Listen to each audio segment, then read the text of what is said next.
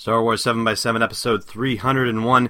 Today, our interview with Amy Ratcliffe from Geek with Curves and also StarWars.com, Star Wars Insider, and a number of other awesome geek outlets. Punch it, Chewie!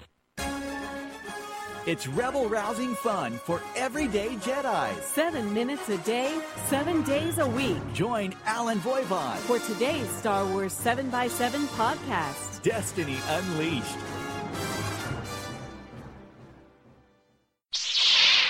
Hey, Rebel Rouser. Welcome to Star Wars 7x7. I'm your host, Allen Voivod, and we are kicking off with a fun fact brought to you by Timothy Zahn. Hey, your worship, I'm only trying to help. He's just mad because the fun fact is not brought to you by him today. On this date in 1991, 1992, and 1993, the books in the Thrawn trilogy were released. Heir to the Empire, Dark Force Rising, and The Last Command came out in successive years, and I know, of course, that technically speaking, the expanded universe already existed with the introduction of the Han Solo novels and the Lando Calrissian novels and the Splinter of the Mind's Eye, of course, and uh, a few other things. Oh, the comic series. How could I forget the original comic series, and so on and so forth. But this was really the rebooting of the expanded universe and the start of a whole new generation of Star Wars fans getting into the big expanded universe that included Han and Luke and Leia and 3PO and Chewie and R2 and all your favorites um, right after the events of Return of the Jedi. Uh, not actually right after, five years after, but you get the gist. Yeah, picking up on the adventures of all of our favorite heroes. And these are some of the characters in here um, that people want to see most reintroduced back into the new canon, including Grand Admiral Thrawn and Mara Jade, for example. So, I'd love to know what expanded universe characters you'd like to see come back into the Star Wars universe. Have your say at the blog post for this show's episode at sw7x7.com. All right, let's see what we have going on in life on Tweetaween. I'm not afraid. You will be. You will. All right, I still can't do the Yoda impression. Sorry. This one comes from Far Far Away Radio, and they tweeted simply for your consideration with hashtags for The Force Awakens and Star Wars. And it's a collage of pictures of Anakin Skywalker and Luke Skywalker and Rey all on their respective desert planets, and it's kind of strange how similar these photos are. We have it embedded at the blog post for this show's episode at sw7x7.com. That's a pretty neat catch folks. So uh, that's uh, you know I'd love to hear what your opinions are on it. Um, give them a couple of retweets and favorites too while you're at it. All right, let's see what we have in the swag bag today. Before we get to this episode's force feature, I am not a committee. It's funny. It seems like we've had a design by committee situation on the last couple of shirts that we've featured on here, but I don't think that's the case with this one. This is the best co-pilot in the rebellion tee. It's a ladies' tee, and it's a photo negative style thing, which is pretty cool. It's got Chewie with his bowcaster standing in front of the Rebel Starbird, and it's white against the black background. But inside the white, you've got sort of a, a reverse a negative image star field. So you've got stars and you've got X wings flying around, and a Tie Fighter and the Death Star in the background. It's pretty wicked cool, and we have it at the blog post for this show's episode at sw7x7.com. You can click through for more pictures and even pick one up for yourself if you so desire, or your favorite uh, lady co pilot, as the case may be. And with that, we are going to dive into our force feature.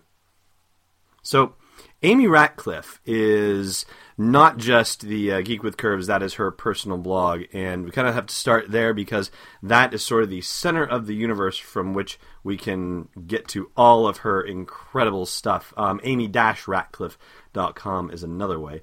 And Amy has written for StarWars.com, of course, and also for the Star Wars Insider magazine, as well as IGN, Nerdist, IO9, the LA Times Hero Complex, the Mary Sue, uh, Tor.com. Uh, there's a whole raft of them listed at her website. And she took time out from her own busy schedule at Celebration. She was on um, panels in addition to just being there as a fan and entertained a question or two from us. And here she is. You know, the theme I connect to most in Star Wars is hope. Um, sometimes I get in arguments with people about why Star Wars is called A New Hope, Star Wars 4, because they're used to calling it just Star Wars. And I'm like, no. Like, people like, no, but there's a start. It means there's a war and all these things are happening. But I'm like, no, it's hope. This is the place that the Rebel Alliance kind of has their first big victory that we see. Um, it's Hope to Change the Galaxy, and you see that theme continuing from episode four back to the prequel trilogy. Uh, you definitely see it in Clone Wars, and it's been a huge part of Rebels this season. So, and it's weird because I'm I don't think I'm an optimistic person. I'm actually fairly cynical and kind of grumpy. I'm like Chopper on Rebels, so I would never push another droid out of a ship, maybe.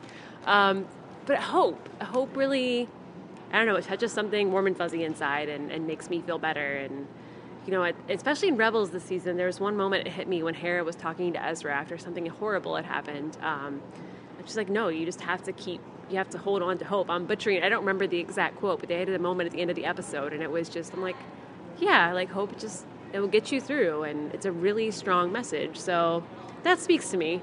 Um, and keeps me. That's just one of many reasons, but I think that's the strongest. Like why Star Wars, why I like it so much, love it so much. Yeah. And there you have it. So thank you again so much, Amy, for taking the time to uh, ponder the question. And you can catch Amy on Twitter, Amy underscore geek. Tell her we said hi. And also on Podcast Land, she's part of the Full of Sith podcast, so you can listen to her there too. Hey Rebel Rouser, have you tried the special from Audible that we have at sw7x7.com slash audible? You get a free 30-day trial and free first book to check out. I listened to Star Wars A New Dawn by John Jackson Miller and it was pretty awesome that way. You're already checking out the podcast on your earbuds, why not check out a book as well? Go to sw7x7.com slash audible for your free 30-day trial and your free first book. Okay, let's get back into the trivia action. Well, two episodes ago, we asked you who was questioned in the boiler room of Jabba's palace by a droid named EV9D9, and that was C3PO. Today's question What creatures revere a tribal medicine man named Logray? Thanks so much for joining me on this episode of Star Wars 7x7. If you like nice men, leave me a great rating or review on your favorite podcasting app. It makes a huge difference in the life of a brand new podcast and helps me get in front of more awesome people like you.